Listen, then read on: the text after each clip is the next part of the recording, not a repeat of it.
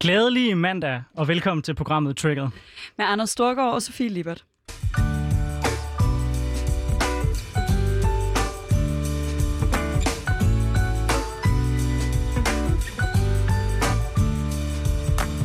Ja, og velkommen til programmet Triggered. Øh, det, vi plejede faktisk at sende øh, hver søndag, men er nu rykket herover på mandagsfladen, så det er første gang, vi er på live. Det her program, det er kort sagt et program, hvor øh, Sofie Libert, der er tidligere SFU-formand, og jeg, der er tidligere øh, formand for konservativ ungdom, vi ligesom vender øh, ugens nyheder med spændende gæster, øh, og har nogle øh, ja, debatter om de ting, der trigger, og de ting, der provokerer os. Ja, så vi er ikke programmet Aula, som nyhederne lige fik lagt op til. Øh, de plejede at være her her om mandagen, men nu er det vores tur til at vende den politiske virkelighed og øh, tage en snak med nogle gode gæster om noget af det, der øh, virkelig kan vores, for vores øh, politiske PCK. Ja, øh, og øh, jeg vil starte med at spørge dig, Sofie. Hvad har du lagt mærke til i den her uge? Hvad har fyldt noget på radaren over de politiske emner for dig? Jamen, når du spørger på den måde, så er det jo svært for mig at sige andet end en Israel-Palæstina-konflikt, men, men lad os gemme den øh, en lille smule og gå, vente med at gå i dybden med det. Og i stedet øh, vil jeg nævne noget andet øh, udenrigspolitisk, som er, at den amerikanske udenrigsminister jo er på besøg i Danmark i dag. Øh, og jeg forestiller mig, at det er noget, du går rigtig meget op i. Ja, det gør jeg, og det kommer til at være debatten omkring Grønland, tror jeg, der kommer til at fylde. Jeg tror ikke, USA den her gang har til sinde at komme med sådan et godt lille underhåndstilbud om at købe øen, øh, men det er helt sikkert Grønlands rolle i rigsfællesskabet og spørgsmålet om de russiske mobiliseringer i Arktis, der kommer til at fylde meget ved det besøg, tænker jeg. Og så som, øh, som konservativ, så er jeg altid glad for, når USA rent faktisk gider at øh, besøge os, fordi det vidner noget om, at vi trods alt stadigvæk har en vigtig rolle i NATO. Ja, altså... Øh jeg er, jeg er ikke øh, den største fan af vores udenrigsminister for tiden, men, men forhåbentlig kan han få sig øh, nogle gode snakke med, med den amerikanske. Øh, men hvad har fyldt for dig den sidste uge? Jamen, altså, det er klart, øh, sådan, sådan noget som, øh, som, øh, som Israel-Palæstina fylder selvfølgelig enormt meget. Men derudover så har jeg også fokus på noget mere lokalt, nemlig den stigende smitte i København området, hvor øh, der begynder at være rygter om, at vi måske lukker ned. Det håber jeg virkelig ikke, for jeg er så glad for, at jeg igen kan mødes med folk her. Men nu tænker jeg, at vi rykker over til den del af programmet, hvor øh, jeg øh, spørger dig, Sofie, hvad trigger dig? Jamen, det, der trigger mig i den her uge, det er, øh, ud over Israel-Palæstina, det er helt klart, at øh, nogle gamle samarbejdspartnere, øh, nemlig Venstres Ungdom, er kommet med et forslag, øh, endnu et forslag om SU'en. Øh, det er sådan noget, man helst skal, øh, når man er i ungdomspolitik, øh, eller i dansk erhverv, eller dansk industri, eller et hvilket som helst andet sted i politik, så skal man helst lige komme med et forslag om at skære i SU'en på den ene eller anden måde mindst en gang om året. Det er en vigtig del af at være politisk aktiv øh, på højrefløjen. Øh, Venstres Ungdom de foreslår, at ens fraværsprocent i gymnasiet, den skal påvirke øh, ens SU. Konkret handler det om, at hvis man har mere end 5% fravær, det de kalder ulovligt fravær, det er der mig bekendt ikke noget, der rigtig hedder i gymnasiet længere, men, men øh, ikke desto mindre, øh, at hvis man er oppe på mere end 5% fravær, så øh, skal man have skåret i sin hjemmeboende SU.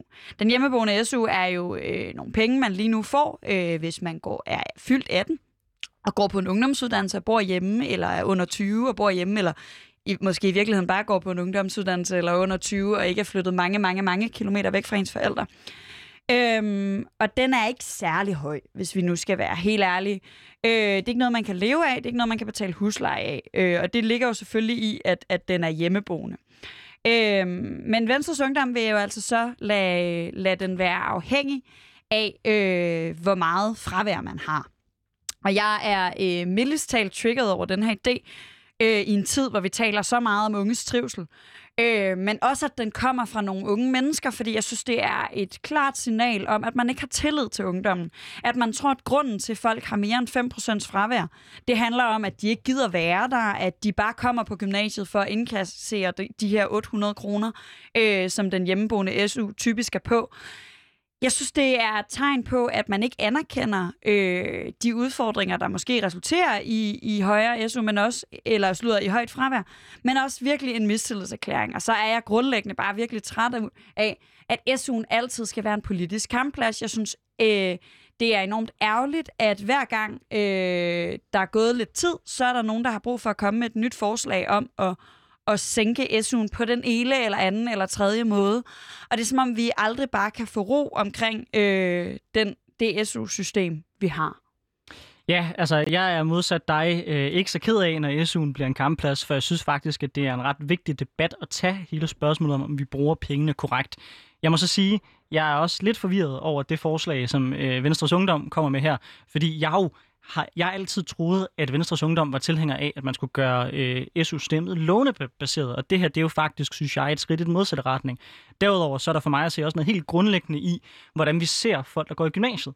Der er mange, synes jeg, der prøver at gøre gymnasiet til ligesom folkeskolen, hvor det er rigtig vigtigt, at man sidder på sin plads og møder op øh, hver dag. Jeg vil i virkeligheden gerne i den modsatte retning, hvor man, hvor, hvor man siger, okay, hvad med at give eleverne mere ansvar øh, for deres egen uddannelse, og sige, at vi er i princippet ligeglade med, om I møder op. Det vigtige er, hvordan I klarer jer rent uddannelsesmæssigt, består i de prøver, der, der kommer op. Måske kunne man indføre nogle stopprøver, øh, og klare i de eksamener, I står for godt nok. Og der går det her jo i den modsatte retning, hvor man prøver, synes jeg, at skubbe folk til at sidde der mere.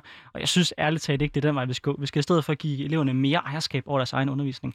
Men du har taget to gæster med til at diskutere det her med os. Det har jeg i hvert fald, og det ville jo være strengt, at jeg stod her og bare blev vred på VU, uden også at have givet VU lov at komme og forsvare deres forslag. Så først så vil jeg gerne byde velkommen til Sebastian Bernsen. Du er næstformand for Venstres Ungdom. Fremlægger jeg dit forslag ordentligt? Nå, men det synes jeg, at du gør. Altså, det handler om, at øh, hvis man ikke øh, kommer til undervisningen, så øh, synes jeg, at det er fornuftigt, at man øh, lader øh, ens fravær ligesom hvad kan man sige, skære i SU'en ud fra, hvor meget fravær man har. I dag er det jo også sådan, så at hvis du har for meget fravær, så tager man en til SU. Så på den måde kan man sige, at forslaget jo ikke er sådan helt vildt forskelligt fra i dag, udover at man bare siger, at øh, det er klart, at hvis man har... Øh, altså, at man ligesom lader det følge procentuelt, i stedet for at det er bare alt eller intet, øh, som det var i dag. Må jeg stille lidt fræk spørgsmål? Kan du huske, hvor meget fravær du selv havde i gymnasiet? Øh, det kan jeg godt. Jeg havde omkring en 5-6 procent i første G, lige under 10 procent i anden G. Det var meget vigtigt for mig lige at holde den under 10, så at der ikke kom advarsler, og så i tredje G var det vist også en 5-6 procent. Okay. Tror du, det gjorde dig til en dårligere gymnasieelev? Nej, men jeg tænker da, at det har bidraget, eller ikke bidraget, øh, modsat faktisk, øh, til øh, den undervisning, der har været i klassen. Det er klart, at når man øh, alle sammen sidder i klassen og øh, på den måde også har fremlæggelser for hinanden, hjælper hinanden, øh, byder ind på den måde, øh, alle sammen er en del af klassedynamikken, så tror jeg, at der har en dynamik, at øh, hvis alle havde 10% hele tiden, øh, at der manglede en tiendel af klassen alle timer. Man kunne vel også omvendt sige, at det måske skaber et dårligt miljø, hvis der er en masse mennesker, der sidder der, som føler, at de ikke er der for at lære, men egentlig bare for at kunne sidde og få krydset øh, et kryds i bogen om, at de har været der. Kunne man ikke omvendt sige det? Jeg tror da, at man lærer noget ved at komme til undervisning. Øh, jeg kan sagtens følge argumentet med, at øh, man selvfølgelig ikke bare skal komme for at blive krydset af. Øh, det synes jeg så et eller andet sted også, man gør i dag. Øh, men øh, jeg tænker da, at man lærer noget ved at være der. Det var min oplevelse. Nu er det jo ved at være et par år siden, både du og jeg, Sebastian, og også dig, Anders, har gået i gymnasiet, men vi har inviteret en, der er meget bedre til at repræsentere de nuværende gymnasieelevers holdning, end nogen af os kan klare. Det er dig, Ingrid Kjærgaard. Du er for kvinde, for mand, ja for øh, Danske Gymnasieelevers Sammenslutning. Øh, hvad siger du til VU's forslag? Er det det, der mangler i gymnasiet? Øh, nej, det er det ikke. Øh, jeg tror, jeg havde det lidt på samme måde som dig, øh, da jeg så øh, det Facebook-opslag og tænkte, øh, nu igen. øh, ærligt talt, øh, det er som om, at det er sådan en... Ja, den skal ligesom bringes op en gang imellem, så skal man lige foreslå at, øh, at slagte SU'en, og, øh, og egentlig sådan ret blindt. Altså, det er jo ikke sådan... Jeg synes ikke, det har så meget sådan hold i, i så mange ting, altså fordi det er jo ikke, øh, det at man bliver skåret i SU'en er jo ikke det, der får folk til at, at komme i skole, hvis de har reelle udfordringer. Det vi ser lige nu, det er jo, at der er jo mange, der altså dem, der har rigtig højt fravær, som har nogle andre udfordringer, som gør, at de ikke kan komme i skole. Og så er det jo lige meget, om man tager SU'en fra dem. Det er i hvert fald ikke det, der motiverer dem. Det, der motiverer dem, det er, at man hjælper dem til at komme mere i skole, få det bedre i klassen, få løst nogle af de udfordringer, de har, øh, som gør, at de har svært ved at, at møde op til timerne. Det er jo ikke, at man fjerner den meget, meget lave SU. Altså det må man sige, nu er øh, jeg blev student i sommer, så jeg godt nok den, der er tættest på gymnasiet, men jeg er ude på den anden side.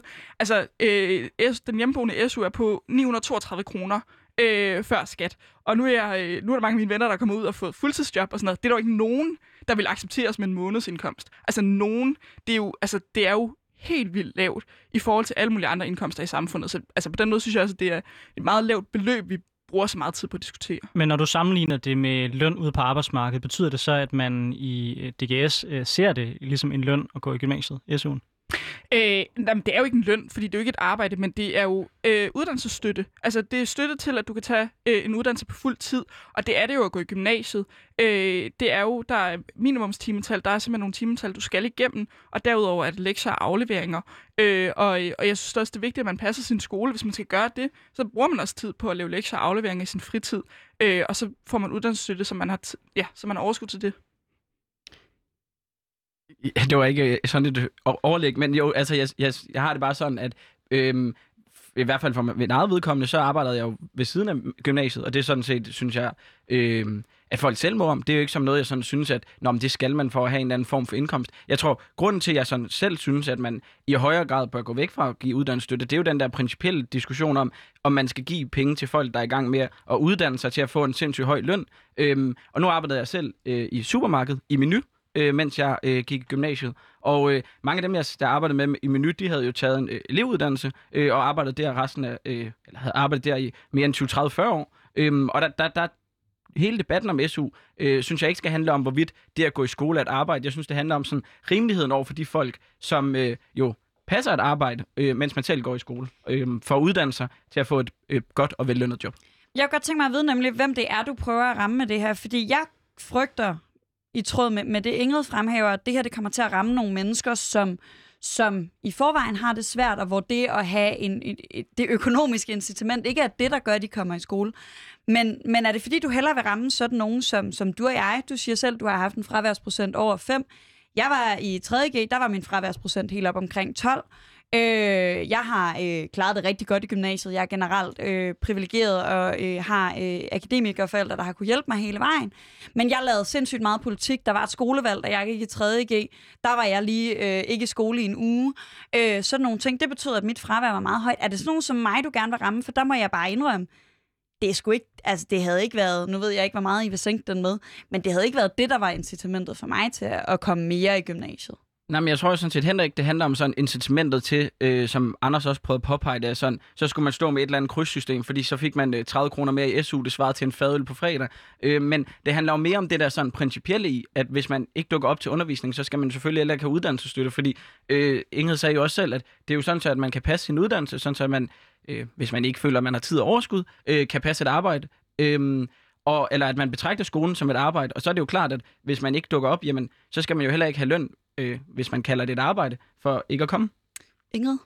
Altså for det første, så, så er det ikke et arbejde, det er en uddannelse. Men det betyder ikke, at man ikke godt, altså at man stadig skal modtage uddannelsesstøtte. Øh, og så er det bare det principielle i, at hvis man ikke øh, møder op til sin uddannelse, så skal man ikke have uddannelsesstøtte, fordi så tager man ikke en uddannelse. Det er jo allerede tilfældet i dag. I dag er det jo sådan, at skolen kan vurdere, hvis du er studieinaktiv, altså hvis du ikke møder op til din undervisning, så fratager de din SU. Det er en af sanktionsmulighederne. Og der er flere sanktionsmuligheder, men det er noget, som er op til den enkelte studievejleder at vurdere, fordi det er dem, der kender eleverne, det er dem, der kender deres historik på alle mulige punkter, også fagligt, øh, kan se, hvad de får karakter i de forskellige fag, om de er godt med i det hele taget, sådan, som Sofie øh, var inde på, eller om det er nogen, der har andre udfordringer. Det er også nogen, der kender til, altså der er også mange, der har psykiske udfordringer, kender til deres sygdomshistorik. Men det er studievejlederens vurdering, det er ikke bare en eller anden sådan, automatikreaktion, når man rammer 5% fravær, som er en ret lav grænse, og som kan dække over mange forskellige ting. Det kan også godt dække over tre ugers kyssesyg. Altså sådan, det kan jo være alle mulige ting, hvor at det, det bliver... Øh, altså sådan som det er nu, så er det jo op til studievejlederne at vurdere, og det synes jeg egentlig, at det er rigtigt at gøre, fordi det tager højde for den enkelte elev. Sebastian? Ja, altså, øhm, og der, der er det jo så også der, hvor jeg ligesom synes, der kommer et eller andet retfærdighed i det her forslag, at det ikke skal være op til en eller anden tilfældig person at vurdere, fordi det var da det samme oplevelse, jeg havde, da jeg gik i gymnasiet. Øhm, altså, fordi jeg fik fine nok karakterer, så det, at jeg havde øh, på et tidspunkt lidt over 10 procent, indtil jeg lige fik dukket op til nogle timer i 2G, øh, det, det var aldrig i nærheden af at give mig en skriftlig advarsel, fordi at mine karakterer, de var sådan set fine nok, og ja, ja, øh, så måtte jeg godt øh, blive væk et par enkelte gange, hvor nogle af mine kammerater, øh, bare fordi de manglede en spansk aflevering og havde øh, øh 10,5 procent, så var der bare skriftlig advarsel med det samme. Så synes jeg, at det er mere retfærdigt, at man ligesom siger, okay, har du ulovligt fravær over 5 procent, det er klart, får man kyssesyge i tre uger, så synes jeg, man skal have en øh, lægeerklæring, og så er det klart, så er det ligesom ikke det, der skal spille ind, men jeg synes, at det andet skaber da mere sådan objektivt system, i stedet for at det er en eller anden studievejleder, der skal sige, Nå, øh, dig, øh, du får så stadig din SU, dig, du får så ikke din SU, selvom jeg øh, fraværsprocent egentlig er stort set den samme. Men Sebastian, med al respekt, det er her, hvor jeg som konservativ simpelthen ikke forstår, hvor det borgerlige i det her forslag er. Altså, øh, hvis du netop får høje karakterer, hvis du klarer dig godt i skolen, er det så ikke fuldstændig lige meget, hvor meget du er der? Altså, det, er da ikke, det er da ikke alle de gange, hvor du er mødt op, og du er totalt stemplet ud hjernemæssigt, og bare sidder der, fordi det skulle du. Det er da ikke det, du har lært noget af. Så hvis du i forvejen klarer dig vildt godt, du får højkarakterer, jamen, hvorfor er det så så vigtigt at komme efter de folk? Altså, for mig at se, vender man et grundlæggende jo et borgerligt spørgsmål om det personlige ansvar på hovedet, og så siger man, det vigtige er ikke længere, hvordan du klarer dig i din uddannelse, det vigtige er, at du sidder her. Altså, for mig går det stik imod det, VU plejer at sige. Øh, altså, min analyse af gymnasiet er, at det er sådan, det er i dag. Altså, at man øh, på den måde har meget lidt øh, frihed til den enkelte, og meget lidt ansvar for sin egen uddannelse. Øh, det kan vi sagtens blive enige om. Man skal have meget mere af. Øh, det her forslag er jo også set lidt i lyset af, hvordan gymnasiet er indrettet i dag. Altså, i dag er det jo sådan så, at man skal øh, møde op, øh, øh, ligesom Øh, ikke nødvendigvis bidrage til undervisning, for man kan sagtens sidde og stene ud, som du selv påpegede, men at man jo øh, er tvunget til den del, der handler om, at gymnasiet er mere ligesom folkeskolen, end det er ligesom universitetet. Man skal sidde på stolen, og det er en del af det øh, at gå i gymnasiet. Øh, jeg synes sådan set ikke, øh, det her forslag ændrer mega meget ved det. Det taler bare ind i den ånd, som gymnasiet er indrettet i i dag. Men hvis det går et skridt mere i den retning, hvorfor er det så, I så ikke netop fremlægger planer, der går i den modsatte retning, siger, hey, vi synes faktisk, at man skal gøre op med den her jagt på øh, gymnasieelevernes fravær, og så i stedet for at sige, fint, vi kører stopprøver, og så er det det, som, som, som, som, som vi kører på. Fordi jeg synes netop, og det synes jeg også, du anerkender selv, I er jo med til at underbygge det system, I plejer at kritisere ved at komme med det her forslag. Nå, men altså, altså jeg synes jo egentlig principielt også, at man slet ikke burde få hjemmeboende SU, hvis vi sådan skal hæve debatten. Det her det er jo bare mere et pragmatisk forslag til, hvordan kan den SU, man har i dag, som er hjemmeboende, som øh, også går til folk med højt fravær, som er ulovligt fravær, øh, hvordan kan man indrette det mere smart? Fordi øh, hvis jeg ringede til øh, Øh, Venstres formand, Jakob Ellemann, og sagde, ved du hvad, jeg har en skide god idé. Den går på, at du afskaffer hjemmeboende SU i dag, og så får man ingen penge, hvis man går i gymnasiet og bor hjemme. Så tror jeg, at der vil blive svaret nej, og det tror jeg sådan set heller ikke, der vil være 90 mandater til i Folketinget. Det er jo et mere sådan realistisk måde at se på, hvordan man kan indrette det øh, SU-system, der er for hjemmeboende, hvor man ligesom siger, at øh, så længe vi har et gymnasie, der er indrettet efter, at man skal dukke op, så skal det også være reguleret efter det, altså ens SU, og ikke efter, hvad en studievejleder lige synes, om man så skal have SU øh, eller ej. Ingrid, er det her et mere realistisk system? Jamen, jeg, altså, øh, jamen, jeg tror også, det der, hvor det, det var egentlig det, der sådan, irriterede mig allermest, da jeg hørte om forslaget, fordi at øh, jeg nemlig synes, at det, altså, det er jo ikke sådan, det er ikke specielt sådan, det er jo ikke noget nyt, altså, at man, man foreslår at skære SU'en, og det er jo virkelig bare noget, der sådan, altså, jeg synes, der er meget, meget uddannelsespolitik, som handler om at rykke et par millioner, eller et par hundrede millioner øh, frem og tilbage, Øh, og, og jeg tror i virkeligheden, jeg, sådan, jeg vil meget hellere høre, hvor I, hvad I så tænker, man skal gøre med gymnasiet. Hvordan skal vi så indrette gymnasiet anderledes, så vi får et system, der rummer flere typer unge, som, øh, altså hvis det er det, I ønsker, giver mere ansvar til en enkelte. Det synes jeg kunne være meget mere interessant at diskutere, end om man får et par 100 kroner fra eller til om måneden. Altså, eller sådan, jeg synes, at det, øh, at der mangler vi ligesom noget sådan bredt. Altså, der synes jeg da, at det var meget fedt, hvis du ringede op til Jacob Ellemann, og så sagde, at jeg vil godt diskutere, øh, hvordan vi grundlæggende indretter vores uddannelsessystem. Skal vi lave noget om i det, vi har i dag, i stedet for at sige, men altså, vi fjerner et par hundrede millioner for noget hjemmeboende SU. Altså, øh, ja, så der savner jeg egentlig bare nogle visioner i det. Altså, det var jo heller ikke sådan, øh, vil jeg sige, med, med al respekt for, for det politik, vi jo laver, øh, men jo slået op som et eller andet sådan kæmpe brød, som om, at øh, nu var det ligesom Danmarks største øh, ændring nogensinde af, af SU-systemet. Øh, der tænker jeg godt, at vi selv kunne have fundet på en idé, der ville revolutionere det mere, øh, og ville øh, have skabt noget mere debat. Så det var jo egentlig bare et indspark til, hvordan kunne man øh, lave et, et SU-system, der sådan var tæt på det, som vi jo havde i dag, som øh, uagtet hvad jeg mener jo er relativt konsensus om, vi i hvert fald skal have et eller andet form for SU-system. Øh, så hvordan man ligesom sagde, at øh, man tog noget af den der sådan vurderingssag, øh, som mange elever jo ligesom på en eller anden måde, øh, har jeg i hvert fald selv oplevet, synes er, er irriterende, det der med, øh, nogen kan slippe med øh, to-tre skriftlige advarsler, øh, hvor at andre øh, måske øh, kan, eller kun får en enkelt. Øh, hvordan man ligesom så indrettede det sådan, så at det var mere øh, objektivt og gennemsigtigt, og at det, det handlede ligesom om øh, at justere det sådan procentuelt, i stedet for at det var enten fik man alt hjemmeboende SU, eller også fik man intet hjemmeboende SU.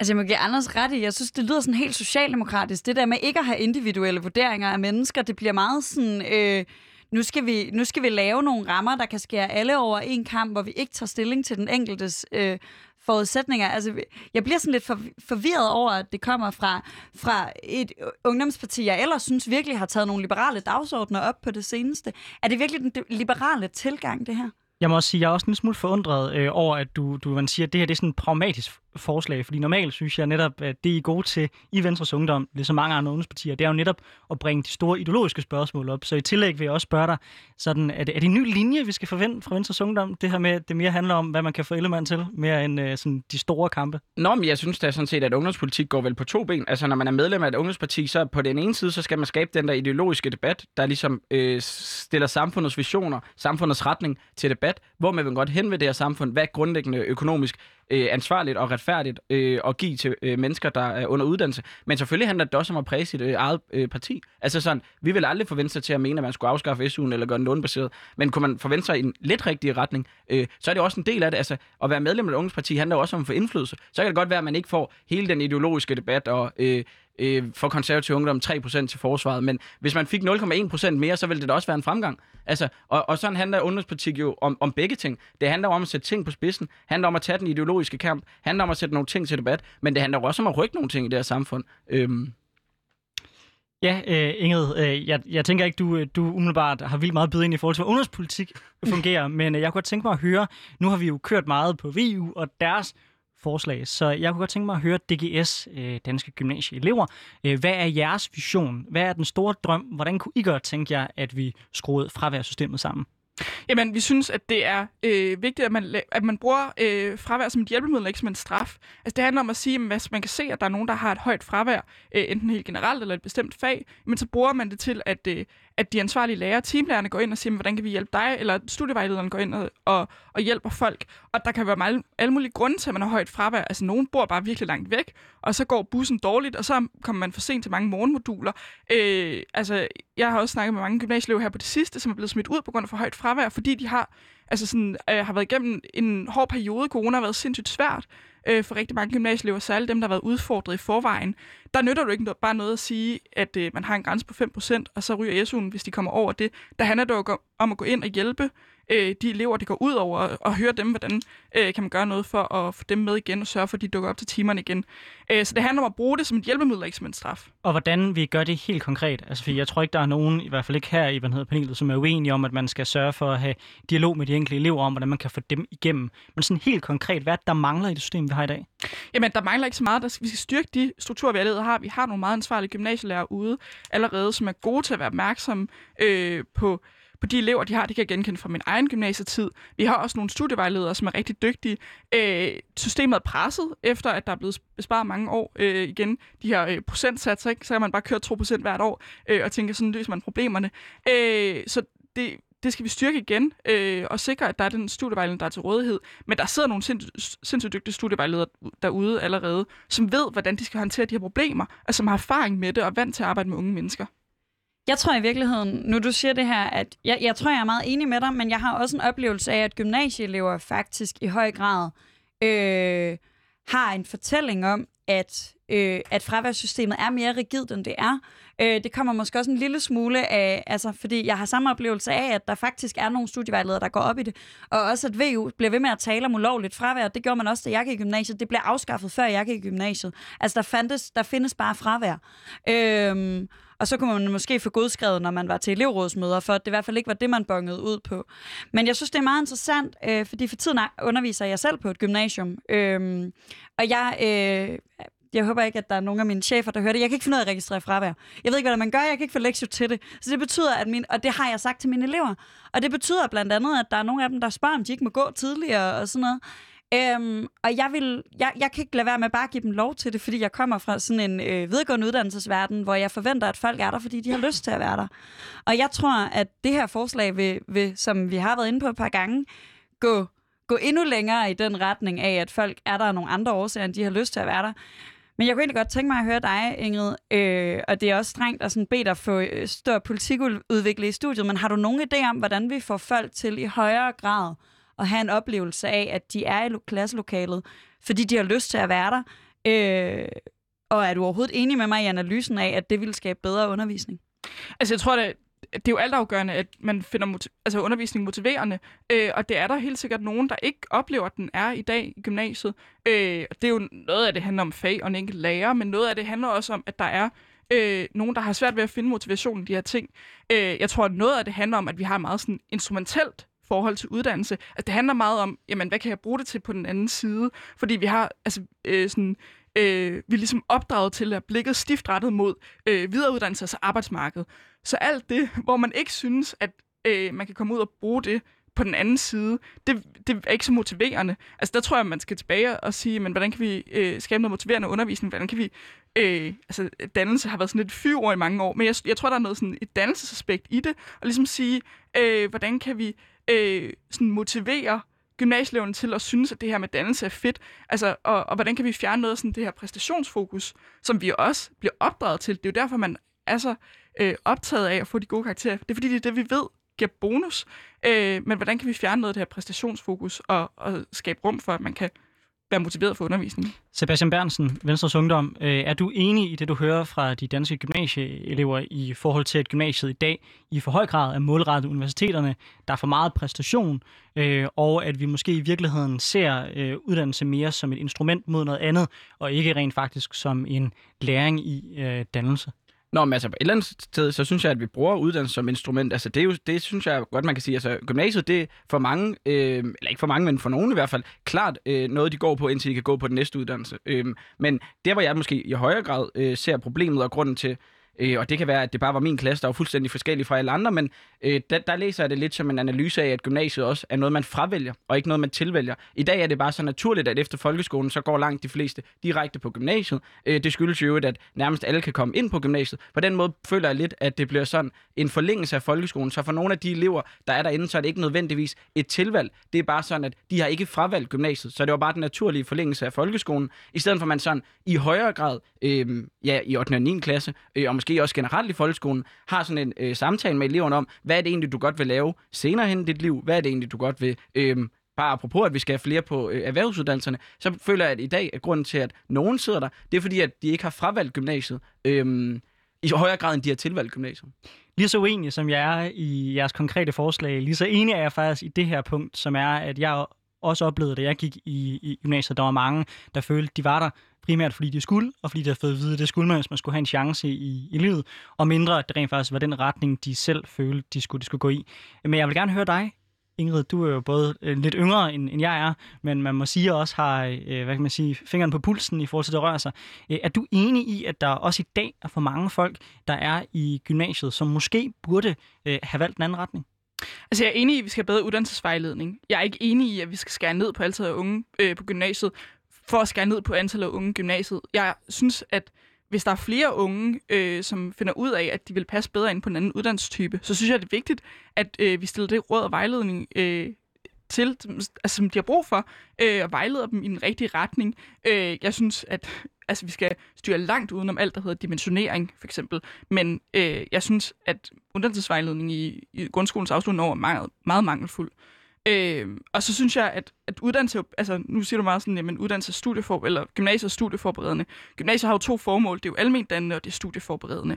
Og jeg tror for dem, som måske finder ud af, at de ikke skal på en videregående uddannelse, men som vælger gymnasiet, fordi mange af deres venner går der, det, det synes jeg egentlig også er en legitim årsag at sige, altså når man er 15-16 år gammel og færdig med folkeskolen, det er fandme svært at vide, hvad man skal. Øh, og hvis man vil bruge tre år øh, med sine venner på at blive lidt mere moden og, øh, og lære lidt mere om livet og, og hygge sig, så synes jeg egentlig også, det er en okay grund til at gå i gymnasiet. Men der er det netop vigtigt, at man også har det almindannende ben, at man også har det, der er motiverende, også selvom man ikke kan komme ud og bruge det på den anden side på en videregående uddannelse. Så jeg synes netop, fordi at der måske er mange, som ikke oplever, at de får ordentlig uddannelsesvejledning, øh, som bruger øh, gymnasiet som nogle modningsår, så synes jeg, det er vigtigt, at det ikke bliver så præstationsfokuseret, det ikke bliver så karakterfokuseret, men det handler om at blive sådan helt menneske. Altså, jeg er jo meget, meget enig, og jeg tror, noget af det, der kan pisse mig allermest af i, i uddannelsesdebatter, det er den her fortælling om, at alt, hvad vi foretager os i vores uddannelsessystem, det er en forberedelse til det næste. Øh, og at, at vi hele tiden skal have, have det næste projekt for øje. Øh, men uden at, uden at gå i, i, i en længere... Jeg kan se, at der er nogen her i studiet, der, der meget gerne vil gå ned ad den øh, vej, men jeg, jeg tænker, at, at vi lidt har lyst til at prøve at blive i SU-debatten. øhm. Men jeg synes, jeg synes faktisk, at de debatter er øh, for forbundet. Det, der blev grinet af i studiet, det var, at jeg sad og begyndte at blive en lille smule triggeret herover. Altså, uddannelse, uddannelse er jo netop, at man uddanner sig til noget, og at man er på vej til noget. Øh, så, så jeg er da fuldstændig enig i, at når man er en del af en uddannelse, øh, så er det også noget med at blive dannet som menneske. Fuldstændig enig. Det kan jeg som konservativ ikke være uenig i. Jeg er også nødt til at sige, altså, det, det er klart, at når jeg læser for eksempel statskundskab på universitetet, så er det jo også med en forventning om, at jeg skal ud og lave noget statskundskab på den anden side. Øh, og når jeg tager en gymnasiel uddannelse, så er det også med en forventning om, at det er nogle skills, jeg skal bruge øh, i det, jeg skal arbejde med senere. Altså på den vis, der er det, uanset hvordan man vender og drejer det, så er uddannelse jo også et spørgsmål om, man bevæger sig i retning af noget. Det er ikke bare en, en, øh, en hvad kan man sige, en en menneskelig udviklingsrejse, som man er, man er en del af. Så jeg vil gerne advare mod, at vi glider for meget ned øh, af den retning. Det er jeg simpelthen bare ikke enig med jer i. Men måske så bare for at, at finde noget, noget øh, grundlag, som vi er enige i, så er min fornemmelse, at vi alle sammen er enige om, at det er et problem, at vores folkeskole i høj grad er blevet gymnasieforberedende, og det er en af de årsager, der er til, at rigtig mange unge øh, ser det som en standard forlængelse, i stedet for at, at, at, at få noget, øh, tage nogle ordentlige overvejelser om, om noget, en anden ungdomsuddannelse kunne være den rigtige for dem, og kunne være et sted, hvor de følte sig bedre tilpas. Øh, men netop for ikke at løbe ned ad den vej, så kunne jeg godt tænke mig at vende tilbage til SU'en, og jeg ved, at Inge, det er selvfølgelig altid sådan lidt mærkeligt for dig også at skulle tale om videregående uddannelse, men jeg kunne alligevel godt tænke mig at, at høre øh, Sebastian og bevæge den lidt derhen, fordi nu nævner du, at du gerne vil gøre den lånebaseret. Øh, og er, altså, Anders og jeg, vi har snakket lidt om, at det her ikke er virkelig meget modstrid til at gøre SU'en lånebaseret, at, den, at vi ligesom øh, stiller et forslag, hvor, hvor det rigtig meget bliver en belønning, du får, hvis du går på uddannelse på den måde, vi har lyst til, du skal have, og ikke en investering i din egen fremtid. Øh, jo, altså, men, men hvad kan jeg sige, øh, bare lige for sådan lige at holde sporet lidt, så føler jeg da trods alt, at, øh, at i, i dag på den hjemmeboende SU, er det jo sådan, øh, at man jo øh, et eller andet sted øh, får sine penge for at være der, og hvis du så på et eller andet tidspunkt er for meget væk, så får du ingen. Altså jeg er da 100% på den vogn, der hedder, at i det ideelle samfund, øh, hvor at øh, Venstres Ungdom havde 90 mandater inde på borgen, og vi bestemte det hele, så øh, var, den da, var den lånbaseret, og øh, altså jeg synes, at den hjemmeboende SU er i hvert fald i min verden, øh, en af de allerførste steder, man burde sløjfe på SU'en. Og øh, så synes jeg tit, man hører øh, i debatten, at øh, der er mange, der for eksempel bruger penge på ungdomskort, eller penge på at komme øh, til og fra skole. Men så synes jeg, det ville være meget bedre at hjælpe dem. Altså i stedet for bare at sige til unge mennesker, her er 1000 kroner for at dukke op i skole, så vil jeg da meget hellere betale for, at de kunne komme til og fra skole. Altså sådan, det er jo, de her debatter om for eksempel SU handler jo også om sådan, hvad er grundlæggende egentlig retfærdigt? Øh, altså er det, er, det, er det fornuftigt og retfærdigt, at man øh, øh, betaler en sindssygt høj skat, hvis man sidder ned i kassen i menu, øh, som jeg gjorde sammen med nogle af dem, der havde arbejdet der i 40 år, for at folk øh, som mig selv, jo, når jeg fik min SU øh, og min løn ned i menu, brugte dem på de øl, de solgte. Øh, eller er det øh, grundlæggende retfærdigt, man betaler for, at unge mennesker kommer til skole. Det synes jeg, der er fair. Det synes jeg giver god mening. Øhm, men altså sådan hele SU-debatten, øh, synes jeg, der burde vel altså sådan, fokusere sig på, hvad der er retfærdigt. Og hvis man tog, hvad der er retfærdigt, så synes jeg, det er mest retfærdigt, at man har en lånebaseret ordning. Ingrid, lånebaseret SU, jeg kan se på den måde, du, du kigger på Sebastian, at det ikke lige frem er jeres kop te over i Dansk Gymnasieelever. Ej, det er det bestemt ikke. Altså, vi har jo ikke... Øh, jeg synes, det er øh, grundlæggende retfærdigt, at vi synes, at det er vigtigt at tage en uddannelse i det her samfund. Og hvis man skal have øh, tid og overskud til at tage en uddannelse, så skal man også bruge noget, øh, nogle økonomiske midler til at, at betale for alle de andre udgifter, der er, trods alt er forbundet med at leve. Øh, der er ungdomskort, det nævner du selv. Altså, der er jo også øh, brugerbetaling på sindssygt mange ting i gymnasiet. Øh, hvis du skal på studietur, hvis du skal på ekskursion, apropos fravær, så, øh, altså, så er der nogle gange øh, taget på sådan ekskursioner, øh, hvor jeg skulle betale for dem, og jeg fik jo fravær, hvis jeg ikke dukkede op til dem. Altså, øh, der er jo mange ting i gymnasium, som koster penge, som man blandt andet kan bruge sin øh, hjemmeboende SU øh, til at betale for. Øh, og så har vi jo bare, altså, det der jo er situationen lige nu øh, på SU-systemet, det er, at den jo øh, udvikler sig mindre end lønnen. Altså, øh, der, den er udsat for det, der hedder afdæmpet regulering, som øh, betyder, at SU'en bliver mindre og mindre værd, hvert eneste år, så i forvejen er det jo en meget, meget lav indkomst i øh, sådan helt generelt. Altså i, i alle andre sammenhænge vil det være en enorm lav indkomst, og så bliver den da mindre og mindre værd i forhold til alle andre indkomster. Altså jeg synes ikke, at det er i hvert fald ikke... Øh, det er ikke nogen forkælet øh, unge, øh, der får SU. Sebastian, er der ikke en pointe i, at der er mange ting, der koster penge, når man går i gymnasiet, og derfor så er det også vigtigt at sikre, at folk har en indkomst til det? Øh, jo, og af samme grund kunne man jo så låne nogle penge i den tid, hvor man øh, tog sig en uddannelse med henblik på at få et øh, arbejde, hvor man kunne tjene de penge øh, øh, hjem igen. Altså, øh, jeg synes, øh, at unge mennesker i Danmark, øh, synes jeg ikke er sådan nogle snotforkælede unger, vi bare skal sige, hold kæft og øh, lån dine penge. Men jeg synes da, at hvis man har lige nogle sådan øh, linjer med, så er da- Danmarks SU jo altså den højeste, og det, hvis man går videre og går en uddannelse. Og af den grund, altså jeg tror, jeg opponerer fuldstændig imod den der holdning, der hedder, at øh, alle de udgifter, du har, i forbindelse med at leve, når du er studerende. Dem kan du så sende en kvittering til staten på, hvor der står, jeg har en øh, forsikring, øh, jeg har et øh, husleje, og jeg spiser jo for 1.500 kroner om måneden. Øh, her, øh, øh, stat, øh, vil du ikke overføre de øh, 8.293 kroner, der blev sidste måned, og så næste måned blev det 8.394 kroner, og så sender man igen sine kvitteringer, og så udbetaler det ligesom det hele. Altså jeg synes, at man øh, skal låne sine penge, og på den måde øh, betale dem af, når man er færdig. Jeg er slet ikke altså, nogle nogen af dem, der siger, jamen så tag dig et job og studer færre timer. Jeg synes, øh, at man skal låne de penge, det koster at leve i den tid, hvor man er studerende. Fordi grunden til, at man tager øh, øh, eller en uddannelse, øh, i hvert fald af min analyse, er jo præcis som andre sagde, for at komme ud og arbejde bagefter. Øh, og der, der kan man af min analyse sagtens betale de penge af. Men det rammer jo sindssygt skævt, fordi hvis man kigger på dem, øh, der er jo lavet undersøgelser af, hvem det er, der kan låne de her penge. Og det er jo øh, børn af forældre, der også har en, øh, en uddannelse. Altså det er jo ikke øh, ufaglærte børn, har jo sindssygt svært ved at låne de her penge. De kan ikke låne dem med deres forældre, og de synes også, at, øh, at der, det er også mere... Altså hvis man står i en øh, usikker økonomisk situation, så er man jo mindre tilbøjelig til at gældsætte sig helt vildt meget for at tage en uddannelse. Ingrid, Særligt, øh, jeg tror, man skal bryde ind her. Øh, Som jeg forstår Sebastians forslag, så er det netop, øh, at man har mulighed for at tage et SU-lån. Det vil, Ja. det, vil, det vil sige, at det er ikke kun folk, der kan låne deres forældre. Det er, Ja. du låner direkte fra staten. Så, så er det vel ja. ja. forkert at sige, at det kun er folk, der kommer fra velhavende familier, der vil kunne låne. Fordi det er det jo ikke med det system, Sebastian foreslår. Nej, men der er, hvad hedder det, altså det er jo også at gældsætte sig, selvom man låner penge af staten, øh, og der er jo en ret høj rente, øh, mens man studerer, så kan det godt være, at den er lav, når man kommer ud på den anden side, ikke? Men der er jo noget i, øh, at, at det her med at, at gældsætte sig, hvis man står i en usikker økonomisk situation, man ikke er sikker på, øh, altså hvis man ikke har en backup i sine forældre, der kan hjælpe med en, en med at tilbagebetale det her lån, øh, kan garantere for det på en eller anden måde, så er man bare mindre tilbøjelig til at låne de her penge. Pointen er, at det kommer til at ramme skævt.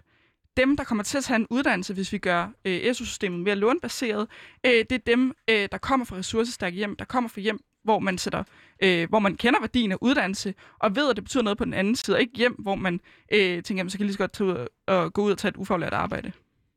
Sebastian, bliver det ikke et problem, at, at vi ved, at lånetilbøjeligheden er, er meget højere hos folk, der, der ved, øh, der har sådan en, en baggrund som min egen, hvor man ved, at der er nok nogen, der redder min røv, hvis noget går galt? Er vi, ender vi ikke med, at vi i stedet får et system, hvor det kun er dem, der øh, føler sig meget sikre, og der aldrig er nogen, der øh, tager de her store satsninger på uddannelse, som vi jo egentlig er ret glade for, at folk tager? Jo, men altså, jeg føler lidt, at der, hvor det er lidt, øh, hvor jeg i hvert fald blev uenig i den del, det er der, der handler om øh, at være sikker, fordi øh, lige nu bliver det udlagt som det at være sikker, at man er sikker på, at ens forældre øh, skulle kunne komme og betale. Jeg tror, det handler om at være sikker på at få et job bagefter. Alt for mange vælger jo øh, uddannelser, der er ingen jobs er i, og så synes de, det er øh, fedt øh, at gå på en eller anden uddannelse, selvom at øh, arbejdsløshedsprocenten bagefter er, I don't know, over 20 procent, men man har haft sådan en, øh, som vi selv snakker om før, sådan en dejlig personlig læring, mens man gik der. Altså, jeg tror, sikkerheden handler der i, at man vælger øh, uddannelser, hvor man kan få et job bagefter. Øh, og så, så hvis man vælger en uddannelse, hvor at arbejdsløsheden er under sådan noget 2 procent efter endt uddannelse, så får man måske ikke et, et job øh, lige med det samme, men øh, sikkerheden i at kunne betale den øh, gæld, man har taget af, er jo relativt stor, fordi det er relativt stor sandsynlighed for, at man får et job bagefter. Men vi, men vi ved jo, at lånetilbøjeligheden afhænger af social klasse. Altså, så kan det godt være, men, og det er jo ikke fordi, at valget af uddannelse afhænger af social klasse på samme måde. Altså, jeg vil godt turde låne og læse en uddannelse med høj, øh, hvad hedder det, med høj øh, ledighed bagefter, fordi jeg er vokset op med en tro på, at øh, verden vil mig det godt, og den redder mig lige om lidt. Og det er der rigtig mange mennesker, der ikke gør. Altså, jeg bliver nødt til at placere mig et eller andet middelpunkt i den her debat, fordi jeg bliver nødt til at sige, når vi kigger ud på, på, på verden, så er der ikke særlig meget, der tyder på, at det danske SU-system er bedre til at bryde den sociale arv, end mange af de andre systemer, der er i de andre lande. Så, så jeg synes også, det bliver lidt for meget en, en teoretisk debat, det her, som ikke har særlig meget med det, vi kan se i hvert fald øh, på de konkrete resultater at gøre. Øh, jeg køber præmissen helt grundlæggende om, at jeg ikke bryder mig om, heller ikke som en ung menneske, at skulle komme ud på den anden side af uddannelse med en kæmpe stor gæld, fordi det skaber noget utryghed hos mange, også uanset om du regner med at få et job eller ej. Det er sgu aldrig rigtig fedt at have en gæld på, lad os sige, 100-200.000, som mange måske vil have, når de, når de vil komme ud på den på den anden side. Men jeg bliver nødt til at sige, jeg ser ikke øh, Tyskland, Norge, Sverige som lande, der er væsentligt dårligere til at bryde den sociale arv, end vi er i Danmark. Og det er der i hvert fald heller ikke særlig meget, der tyder på i forhold til tallene. Nej, og man kan sige, det er jo, det er jo ikke særlig fedt at, at komme ud på den anden side med en gæld, men det er heller ikke særlig fedt at komme ud på den anden side og betale 65% skat, og så må man ligesom veje op og ned. Øh, og der, der vil jeg så hellere øh, sige, at jeg er villig til at låne nogle af de penge, jeg selv bruger, i stedet for at kassedame, øh, der sad nede i menu, som jeg arbejdede sammen med, betalte en af de højeste øh, skatter. Øh, hun betalte så ikke 65, for jeg tror ikke, hun betalte topskat, øh, men... Øh, men det betaler trods alt stadig en rigtig høj skat. Og der, der vil jeg sige, der synes jeg bare hellere, at, vi, at man skal være ansvarlig for sine egne penge, i stedet for bare at smide en masse procent ind i staten, og så sige, fordel som jeg har lyst. Altså, øh, bare lige til vores lyttere. Der er meget, meget, meget, meget, meget, meget, meget, meget, meget, meget, meget få, hvis overhovedet nogen mennesker i Danmark, der betaler 65 procent i skat af hele deres løn. Der er nogen, der gør det af den aller, af de sidste kroner.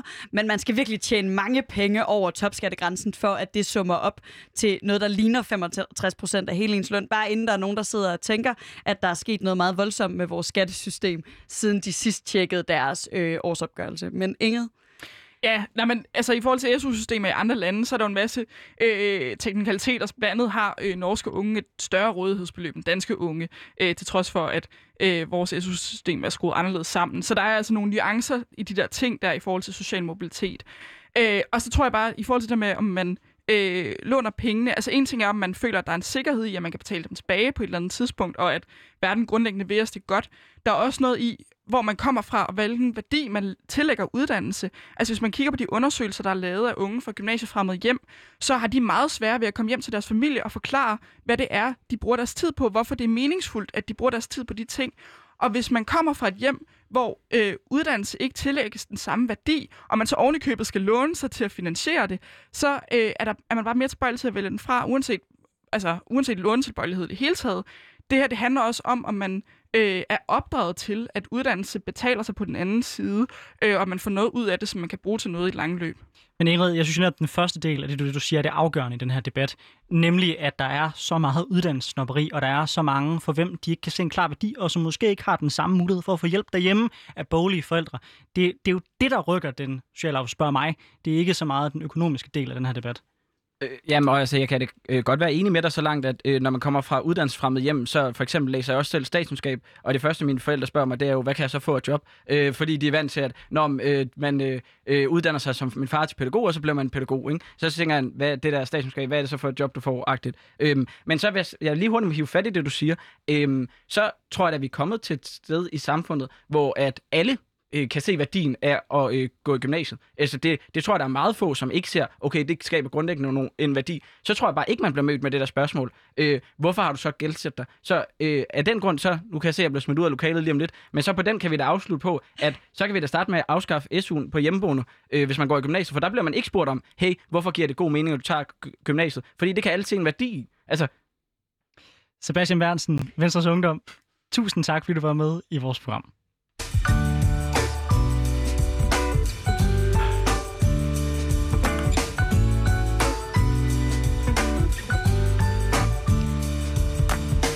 Ja, nu er Sebastian i fuld gang med at forlade studiet, men vi har lige fået lov at beholde Ingrid øh, lidt endnu.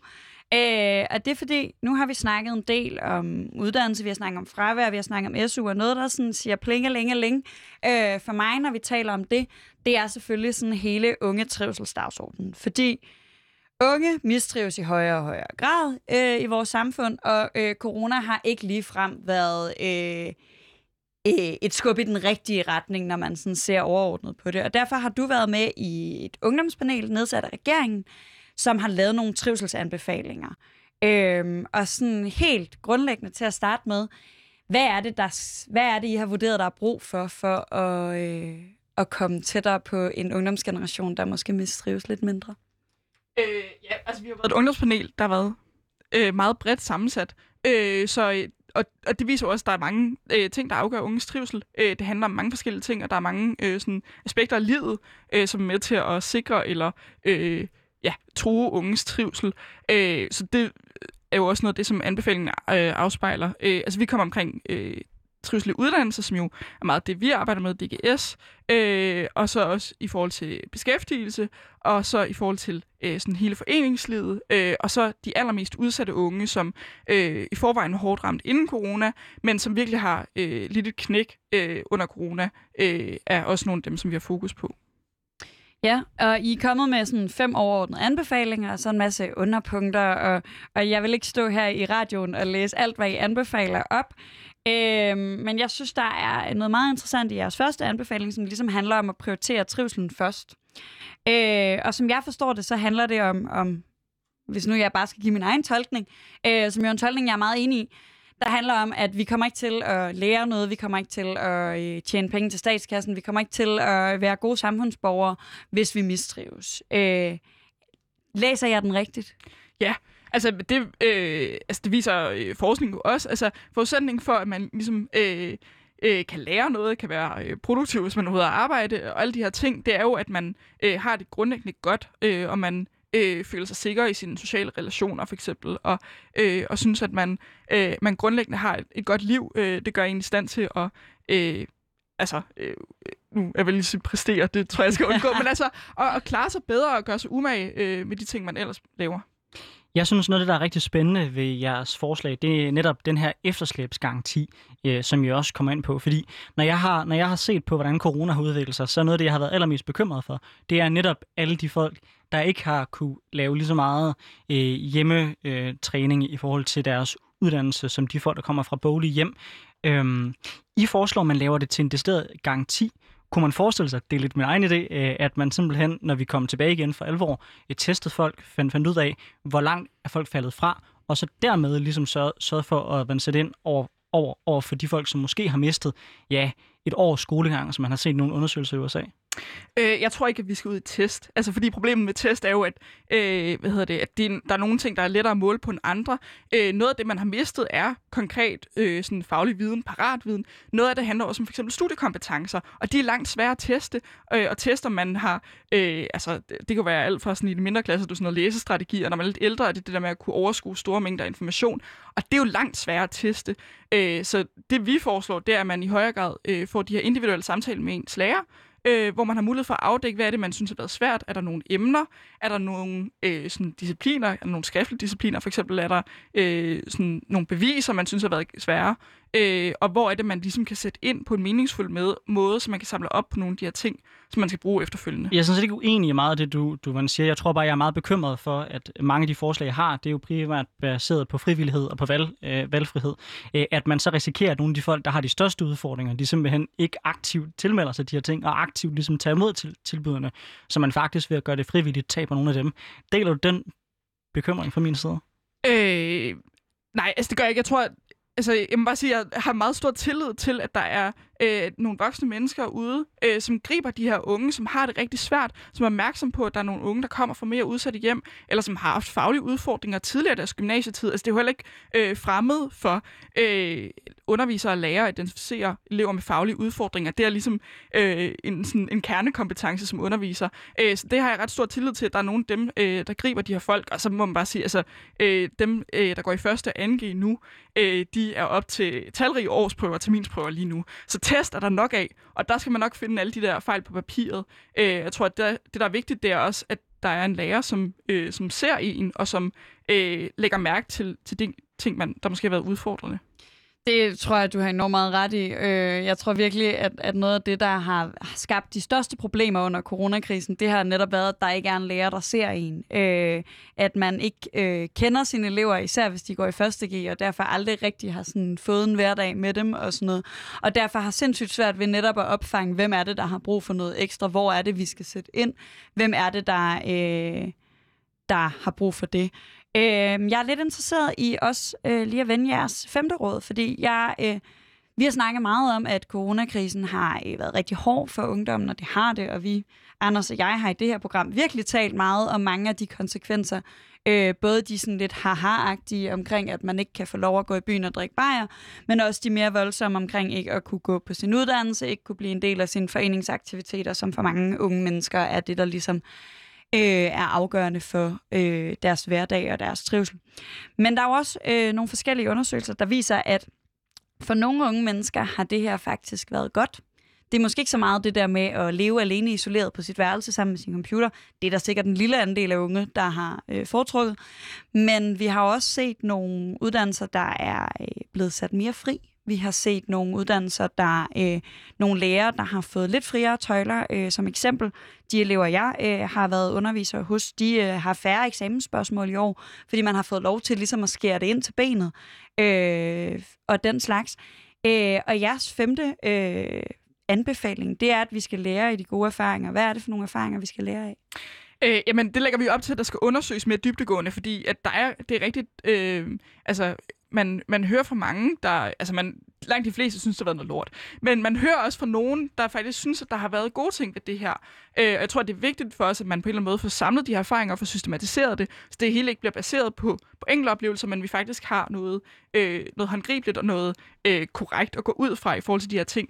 Men øh, der er jo også noget af det her, som handler om for eksempel at at have undervisning i mindre grupper, øh, kunne være i et tryggere rum, at blive sendt ud i et breakout room, så føles det lidt mere trygt, end når man skal stå øh, foran hele klassen. Det kunne fx være en god erfaring. Hvordan kan man tage det med i det fysiske klasseværelse, så vi skal undgå flere breakout rooms, men kan, kan bruge det der med, at man får skabt et mere trygt undervisningsrum, for eksempel. Øh, hvordan kan man bruge øh, sådan digitale hjælpemidler, altså at læreren optager et videobevis, og, og man ligesom kan vende tilbage til de der ting. Altså, der er jo rigtig mange af de her ting, som man kan øh, trække på, men det er vigtigt, at vi får afdækket præcis, hvad det er, der har fungeret godt, øh, og ikke bare øh, blindt øh, bruger de der øh, bruger virtuel undervisning. Jeg er mega enig. Altså, jeg tror, jeg har kørt næsten hele universitetsvalgkamp på netop at snakke om det her med at optage undervisning, fordi jeg synes faktisk, det har været noget af det mest lærerige ved det her. Det har været det her med, at når man sidder og skal op til eksamen, så kan du faktisk gå tilbage igen og se, hvad fanden var det, vores forelæser eller vores underviser sagde for, lad os sige, øh, to-tre måneder siden. Jeg synes, det er, altså, det, det er noget, jeg har virkelig ønsket, man ville gøre brug af tidligere, og nu er man endelig begyndt på det. Min største frygt, det er, at når vi går tilbage igen til den virkelige verden, så kommer der en underviser og siger, at ah, det, det er ikke så behageligt, så det er nok bedst, vi ikke optager det, fordi som elev eller som studerende, wow, var det en stor stor hjælp. Fordi så kan man forberede sig til eksamener på en helt anden måde, og man er ikke så bange for, hvis man har misset et eller andet. Jeg tror, hvis nu jeg skal være... Jeg, jeg, min største frygt er, at man kommer til at gå for meget i den her grøft, for vi er altså også nogen, der virkelig ikke kan lære på den her måde. Altså, jeg... Øh, jeg kan mærke sådan, øh, angsten krybe ind over mig hver gang, øh, jeg får at vide, at mine elever kun har lært et bestemt bevis via video. For så bliver jeg nødt til at sætte mig ned og se en 8 minutter lang video, i stedet for at øh, læse i en bog. Og det kan jeg slet ikke bruge. Det, er ikke, øh, det fungerer overhovedet ikke indlæringsmæssigt for mig. Så jeg tænker også, at der i den her med at lære de gode erfaringer også ligger noget om at lære af, lære af de erfaringer, som viser, at folk lærer forskelligt. Fordi vi måske i højere grad tidligere har haft en undervisningsform, der passede nogle mennesker rigtig godt. Det her har så passet nogle andre mennesker rigtig godt. Ja, det tror jeg helt sikkert. Jeg tror, der er noget af det der med øh, sådan frisættelsen. Øh, altså, at, at der er ting, der er blevet mere frigjort. Man har lempet på nogle krav, øh, tror jeg, øh, er noget af det, der har virket sindssygt godt. Fordi at der har været større frihed til at, at tilpasse tingene, sådan at det passede til, til den elevgruppe, man havde med at gøre. Øh, og, og det er jo tilbage til det her med, at det er jo, folk står jo i forskellige situationer. Man har også forskellige sådan, klassekulturer. Altså, det betyder sindssygt meget for, hvad det er for en undervisning, der fungerer. Øh, så jeg tror også, det er noget af det, vi sådan, synes er vigtigt, øh, at, at man får afdækket på en ordentlig måde. Altså, så det ikke bare bliver øh, en lærer, der synes, det var meget fedt ikke at skulle rejse sig fra øh, sin seng, eller sådan, men at det bliver et eller andet, øh, at vi får noget systematik ind i det. Ja. Jamen, jeg, jeg er faktisk enig med jer begge to også. Øh, altså, I må egentlig ikke forstå mit argument sådan, så jeg synes, vi skal til at erstatte den fysiske undervisning med online. Øh, det, jeg synes, der var fedt ved det, det var, at man lærte, at man kunne sagtens uden det havde den store konsekvens, samtidig optage det, så man kunne gense den fysiske undervisning. For jeg er fuldstændig enig i, der er ikke noget, der slår det der med at kunne spørge en lærer til råds, eller få noget hjælp der, eller være der fysisk. Øh, så jeg er også, ligesom dig, en lille smule bekymret for, at, øh, at der er nogle folk, som tænker, ved du hvad, det er sgu da en god besparelse, hvis vi bare lige sørger for at undervise nogle, øh, nogle hvad hedder, folk her en enkelt gang, så optager vi det, det er en pisse god underviser, og så kan vi spare en masse mandetimer på, at vi ikke behøver at have lærer længere.